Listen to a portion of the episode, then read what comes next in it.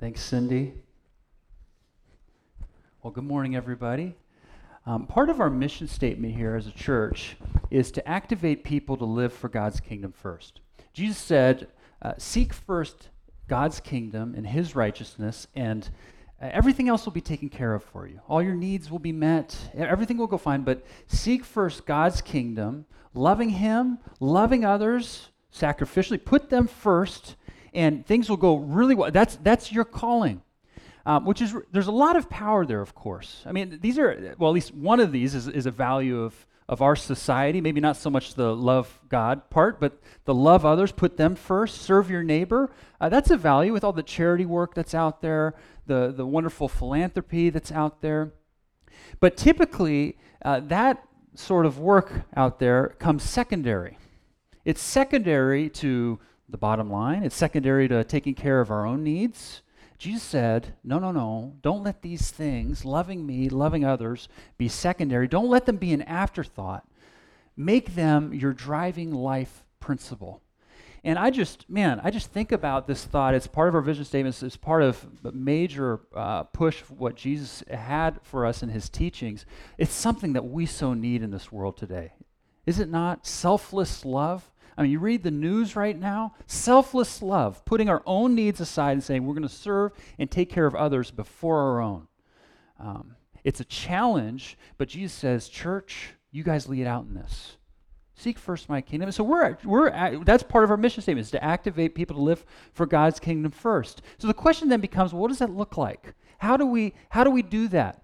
And that's what I love about the book of Nehemiah we have here today. Because it's not a very super, uh, like it's not a very uh, spiritual book. It's not these like lofty spiritual principles that we think about and like, okay, try to make sense of those. It's actually down to earth what it looks like by, by this guy, Nehemiah, we'll unpack today, what it looks like to love God and love others first, to seek that first. Um, and so I want to look at that with you today and consider uh, Nehemiah with you as, as we get towards the end of our One God, One Story series. And so, how we're going to kind of approach this is we're going to look first is why is Nehemiah here, the book of the book of Nehemiah, and then understand how he shows us in, in terms of seeking God's kingdom first. So let me pray, and then and then we'll we'll get into it. Father, thank you so much for your love. Thank you so much uh, for your Spirit. Uh, we ask for you to be here uh, among us that uh, we, would, we would each be touched by you today. Um, that you would, you would speak to us uh, through your words. Lord, may my words be, be yours. Would you help me get out of the way? And would you help us to focus on and receive today what you'd have for us? We ask this in Jesus' name. Amen. Okay, so why is, why is Nehemiah here? I think a, a, fun first place to start is to kind of consider its position in the Bible. Now, I know most of you guys are looking at apps uh, in your Bibles, uh, but if you have a physical Bible or you just kind of see mine, uh, it, you, you notice that it kind of falls in the middle of the Bible. And especially if you take into account the Old Testament, so, you know, not talking about the part of Jesus and beyond, it, it's, it's basically exactly in the middle, but that's misleading because Nehemiah actually falls at the very end chrono- chronologically of the historical records of the people of God. Uh, together with Ezra and the book of Esther, which we'll look at next week, it, uh, Nehemiah is recording the last events before Jesus comes onto the scene. In fact, there's 400 years of silence after these events. only to be broken, that silence, by the angels coming onto the scene, singing and proclaiming Jesus' birth. Um, so, a quick recap of the Old Testament. What's, how, what, what's been the narrative as we've been going through this, this ancient book and this text at the survey level? It seems to me the, the, the, a summary of it has been this God provides, He loves, He blesses, and the people decide to do their own thing. And that's kind of been the summary. If you think about all the sermons we've kind of talked about through this whole Testament series, it's kind of like God does some amazing. He created people. He established a relationship with them. People said, that's awesome. We're going to do our own thing. He delivered them from Egypt, the bondage of, of, of sin, uh, excuse me, slavery. And he delivered them from all these various different people after he established in the promised land, raising up judges. The people just decided to do what they wanted to do. He gave them kings. This is the part of the Old Testament we kind of skipped over too much Old Testament to cover in the summer. Uh, he gave them kings. It didn't really go that well because they kept doing their own thing. After a while, God started sending them prophets, and the whole message of the prophets, we looked at Jeremiah last week, but all the prophets were essentially saying to the people, God is wanting you guys to shape up here. Guys, follow God, and if you do so, it'll go well. If you don't, things are gonna they're not gonna work out well for you. Finally, he starts sending some prophets. He says, "Look, you're gonna, I'm gonna, God's gonna remove His protection, His blessing from you, and you guys are gonna go into exile." And what happens is the nation first of Babylon, Babylon, and then the Medes, the Persians uh, conquer the people of God, and they are in exile. That's where Nehemiah picks up. Nehemiah is in exile. Uh, he's in the city of Susa, uh, the, the, citadel there of, of Persia. And uh, where the, how the book opens up is it tells us against all odds, humanly speaking, that is, uh, there's a remnant of God's people still living in Jerusalem. Now, the, God had not abandoned them entirely. In, in, fact, we know that if you were here again last week when we looked at Jeremiah, as much as God was through the prophet saying, hey, it's not going to go well for you if you don't listen to me, he also said, even if you abandon me, I still will never, ever abandon you. I won't forsake you. I won't leave you. And by the way, even when you go into exile, I will still bring you back. So this is not surprising to know that there's, an, there's a remnant there. And yet, how Nehemiah starts out is this remnant of people in Jerusalem are in grave danger. It says in verse 3 that they're, they're, they're facing trouble and disgrace. The wall of Jerusalem has been broken, um, it's kind of smoldering rubble. Which that might not sound like a big deal to us today. What's the big deal about a wall? But back then in the ancient culture, that was, that was everything. If you didn't have a wall, you were vulnerable. You couldn't keep anything of significance, of, of, of, value. You were, you were open and exposed to attack. And so the book of Nehemiah is therefore about this man rising up to rebuild the wall and rebuild the city of Jerusalem. Now, let me pause there for one second, okay? Because that's the context. Um, here's the thing about the book of Nehemiah. Here's the thing about any of the books of the Bible is we're always trying to ask the question, what does this mean for us today? In the book of Nehemiah, we have to especially think about that in the greater context of the story because the purpose of the church today or God's people today is not to build up walls and separate yourself from others, which is what Nehemiah is the story of. It's not about culturally separating us from folks, but is, there's something else going on. Well, what is that? Scholars tell us, uh, a technical term here for a, for a second, Scholar, scholars tell us that this is in a different period of redemptive history, they call it. Uh, the book of Nehemiah is pointing forward to something even greater. So often throughout the Bible, when Jerusalem is mentioned, it is not just mentioned as a, as a city, as a geographical location, but it is pointing ahead to something greater, to something more amazing. Uh, listen, for instance, how uh, Isaiah, one of the prophets, uh, talks about uh, this city that Jerusalem's pointing ahead to. Um, he says, We have a strong, this is Isaiah 26, verse 1. We have a strong city, which you might think that's Jerusalem. But then it says, God makes salvation this city's walls and ramparts. Open the gates that the righteous nations may enter in. In other words, Jerusalem is pointing ahead to a better city, a city where the walls are not going to just be physical, the walls are actually more of the spiritual variety. And so, uh, and, and as, we, as we look forward to this city, uh, it will replace the, the, the old heavens and the old earth and, and become a new heavens and a new earth. And so, what we understand then is God's people today are to make this city available. If you have read anything in the New Testament and you understand the life of Jesus and his teaching, he was always saying what? The kingdom of God is near. The kingdom of God has come. He was saying this new city, this new kingdom is available, and it's available through me. Why am I going into all of this? It's to say that as we read the book of Nehemiah and we pull out uh, some principles here of what it means to live for God and live for others first, we need to understand, Christian friends, I'm especially speaking to you, that it's not just meeting tangible needs.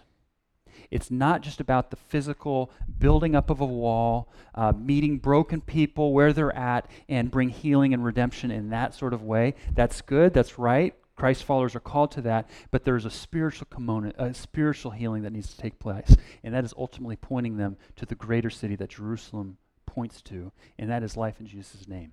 In other words, in implying applying this as you think about some of these principles and, and making this our own, for those of you who are Christ followers, it's, it's showing us that we need to make available Jesus' love to the world.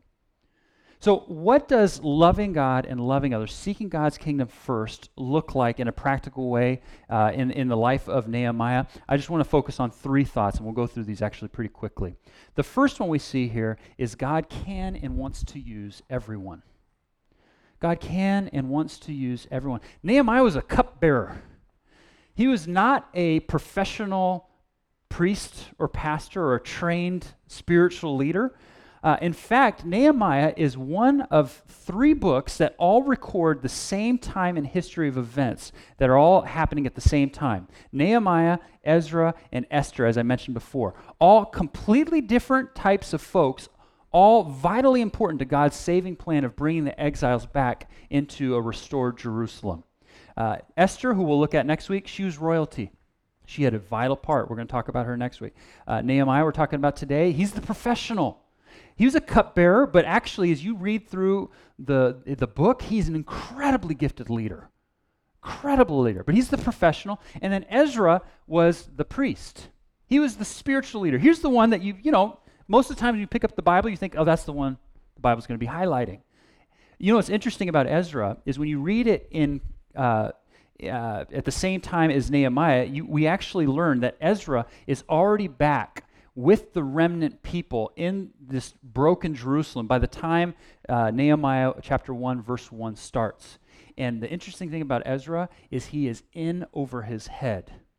He is identified by this point. It's been about 12 years since he got there as an exile. It's been about 12 years by the time Nehemiah 1 1 starts. And he is identified the walls need to be rebuilt. The people are vulnerable. We need to do this. Let's do this. And he can't do it. He doesn't have the skills. He doesn't have the resources. He doesn't have. What Ezra doesn't realize is he is waiting for God to raise up a Nehemiah to help build and restore and heal. We need Nehemiahs. Ezra's need Nehemiahs. The church needs Nehemiahs people, you know, I look around this room and I think about, you know, there's a number of Nehemiahs I know are in this room who for the last year or more have been dedicating your skills, your gifts to, for instance, for Current to get up and going. We need Nehemiahs. Uh, you know, what's also interesting about the book is uh, scholars point out that it's along this uh, ever increasing, like, march, this progression of biblical narrative that it, it, it, itself serves as a pivotal movement in this upward trend of God using just a few leaders like Moses, Joshua, even King David, who have secular roles but really have spiritual hats and are those kind of leaders, to now Nehemiah, who's just the, the professional and by the way, if you look at chapter 3, he's leading a group of completely diverse folks. Actually, I encourage you to read chapter 3 later today. It's very tedious reading.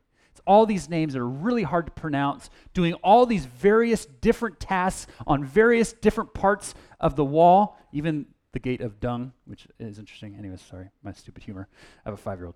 Um, all these various different tasks coming together men, women, laity, clergy, uh, different vocational skills and professions coming together, different people of social class. It's very tedious reading, but it's very impressive. It's showing us God's unity in diversity. He's raising up everyone.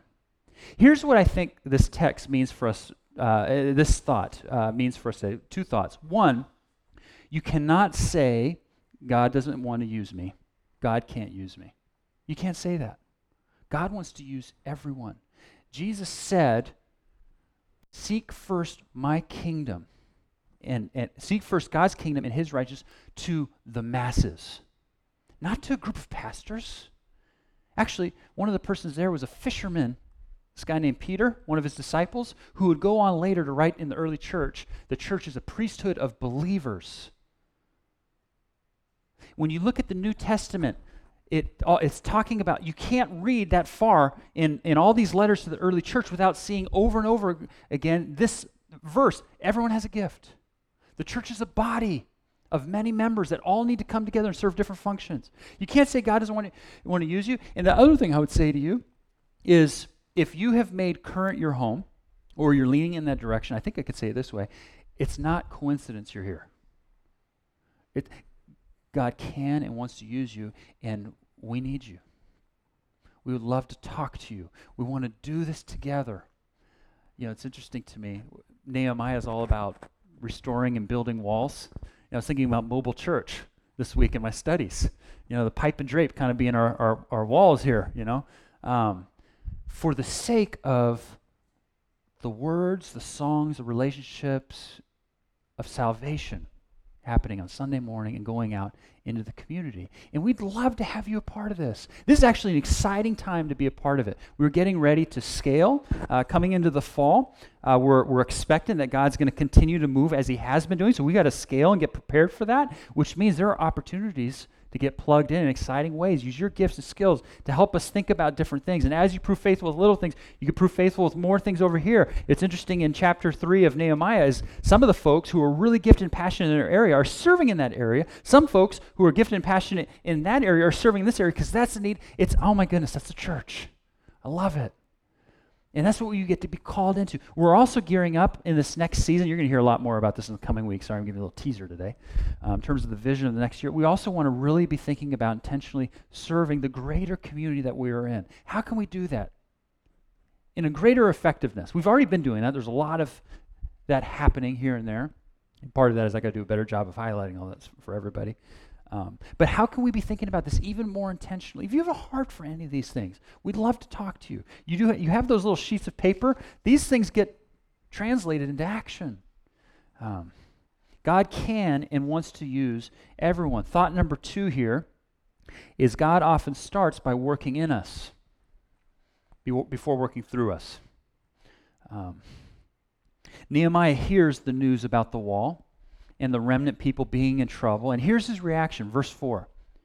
When I heard these things, I sat down and wept. For some days I mourned and fasted and prayed before the God of heaven. This is so interesting. He was so moved that he had to find a place to sit down. You notice that?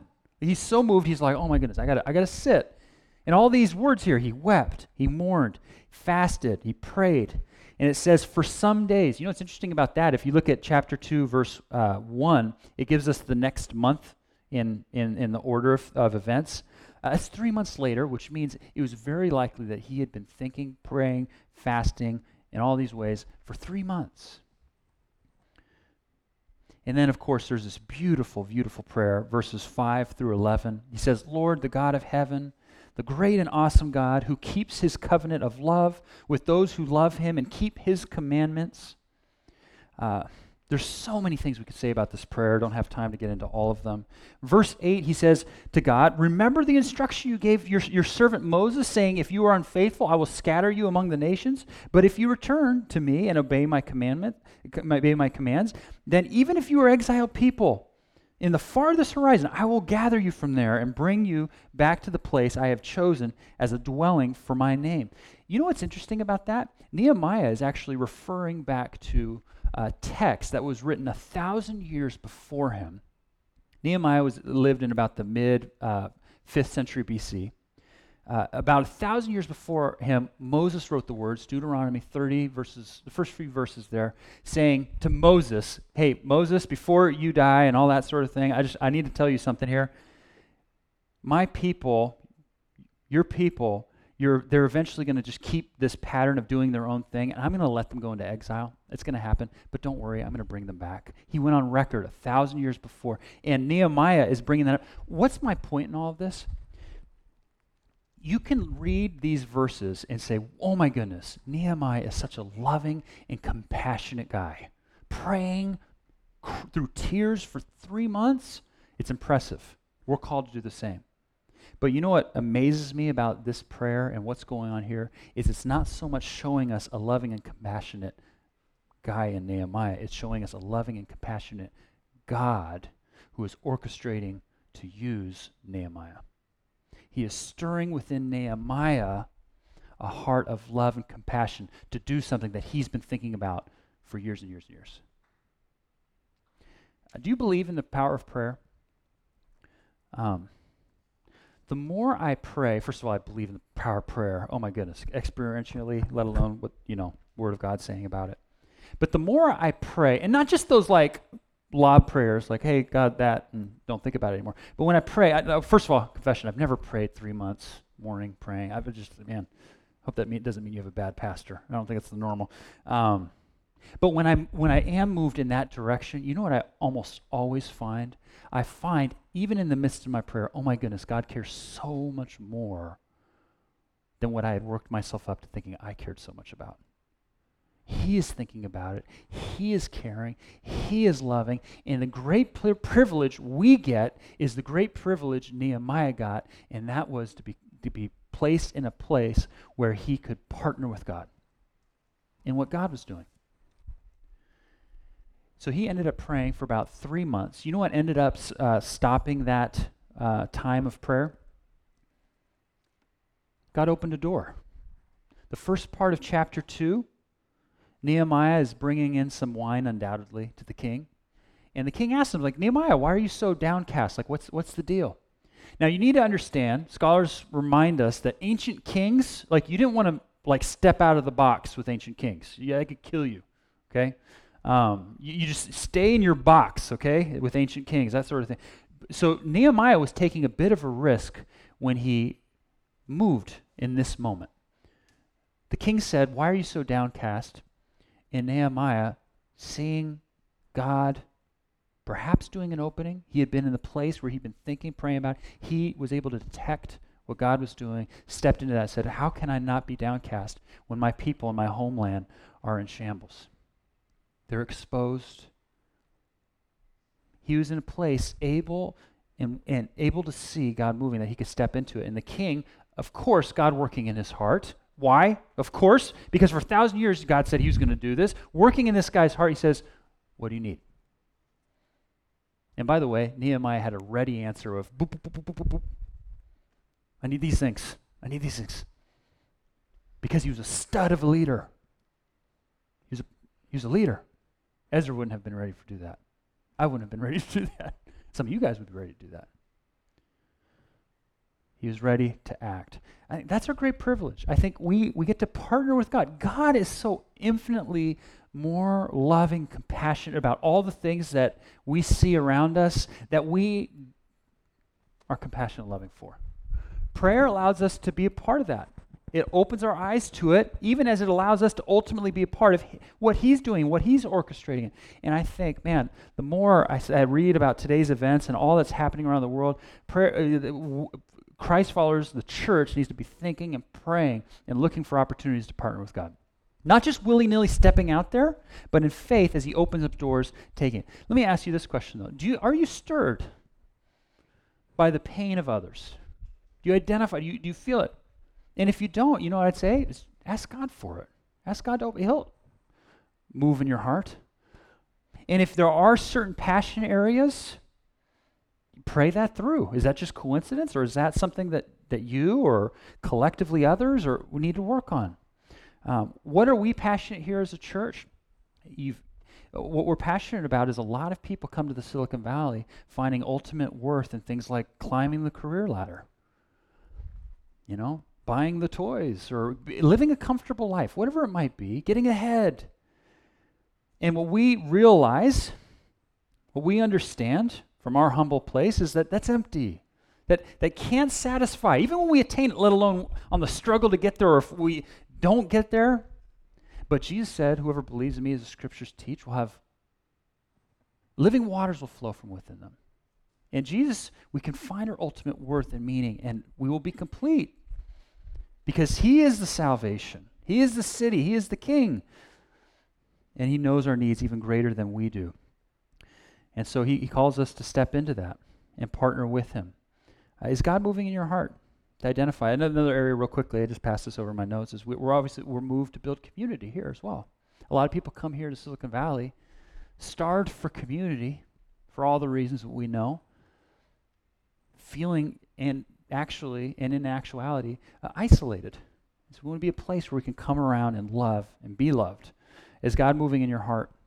To identify with the needs of those around you. And then a last thought uh, God's call, of course, high level here, is to put God, his kingdom first, meaning to just make that be our driving focus, even at the sacrifice of other things. Look, it's interesting to me. We might read this and think a cupbearer wasn't that cool of a deal. It was a sweet gig. I mean, for starters, he got to taste all the best of the land, the wine of the land. I mean, that kind of thing. Which for Northern Californians, we could appreciate that. Um, but you know what? For being in exile, he had all the security, the safety he could need. Um, he had all the comforts that he would ever want. He had authority. I mean, informally, he was in the king's court. He could do stuff. And what does he do with all that? He gives it all up and heads out into the wilderness to go try and help people who are hurting. It's amazing. It's an incredible, and that's that's our calling here. And you know, you know, um, I mean, obviously, as we think about that, you know, we want to be thinking about what does this mean for us, where we are. This could be any number of things. Seeking God's kingdom first, loving Him, loving others, where you're at, in your workplace, in your neighborhood. It could take on, it could be so many different things. It could be putting a relationship above you know your career in a certain sense it could be uh, you know uh, taking time off at the end of the day where you could you could really squeeze in more work so you could be available. I mean, any number of things. And I don't want to actually presume to know what they are for you, but I think we need to be asking the question, God, how are you moving around us individually and as a church that we might enter into it, that we might put other things aside and focus on that. Now, is Nehemiah ultimately calling you to leave your job and move somewhere else? I don't think so. I mean, this is just a story. It might. But I don't think so. I think what it's saying is is looking, putting our own needs aside and focusing on what God's called us to, even when it might be a little uncomfortable. Um, what I love about the story of Nehemiah is what I love about all these stories in the Old Testament is ultimately the power is not drawn from Nehemiah just being an awesome guy. Did he seek God's kingdom first? Yeah, he did. He did a pretty good job of it. You know who did a far better job who Nehemiah pales in comparison to, that is the ultimate Nehemiah, that is Jesus Christ. who so identified with our pain, with our hurt, with our needs, that he sought God's kingdom first in the sense of leaving his kingdom, not as the cupbearer, but as the king. To come, be born among us, live among us, walk among us, weep with us. And of course, not just at the risk of his life, but at the cost of it. That is Jesus. That is the one who calls us into seeking his kingdom first. And if he has done that for us, oh my goodness, we can start to lean into it. He has set up, he are, he's essentially, in another sense, the walls of salvation. That when we are in him, we are ultimately safe. And so, what does this mean for you today? What does this mean? I mean, first of all, I mean, are you, are you hung up at all? It's like, oh man, I don't know if God can use me. He can and wants to. Are you in tune to what he's doing? He's, in, he's inviting you into greater things, to put things aside and focus on him. I mean, again, I just think about today and all the events that are happening, uh, kind of at the macro level, let alone at our companies and our neighborhoods. Boy, loving sacrificially, even if we step into that just ever so slightly as individuals in a church, it'd have a tremendous impact. That's what God calls us into. And would you look for opportunities to partner with them? Let's pray. Father, we are so humbled by your goodness to us.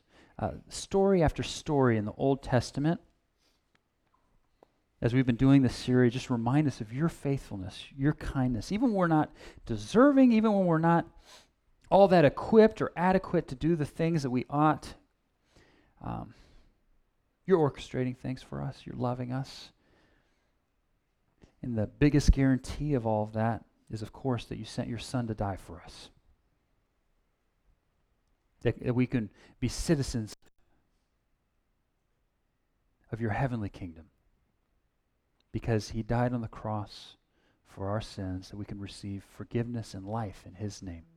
And so, actually, I want to pause right now and give you an opportunity. If you're here this morning and you'd like to receive God's love for you in Christ, receive eternal life in His name.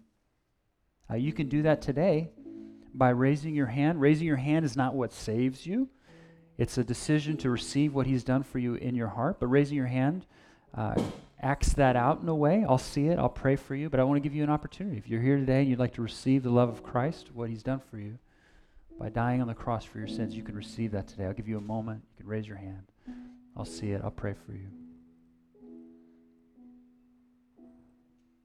One more moment. Father, help those of us who are your followers uh, really embrace living for your kingdom first. We confess that we're not that great at it often, um, but you led the way. You call us into it, and it's your grace that can bring us through and help us really love those around us in a way that our world just needs right now. So, would you help us in that individually and as a church? We pray this in Jesus' name. Amen.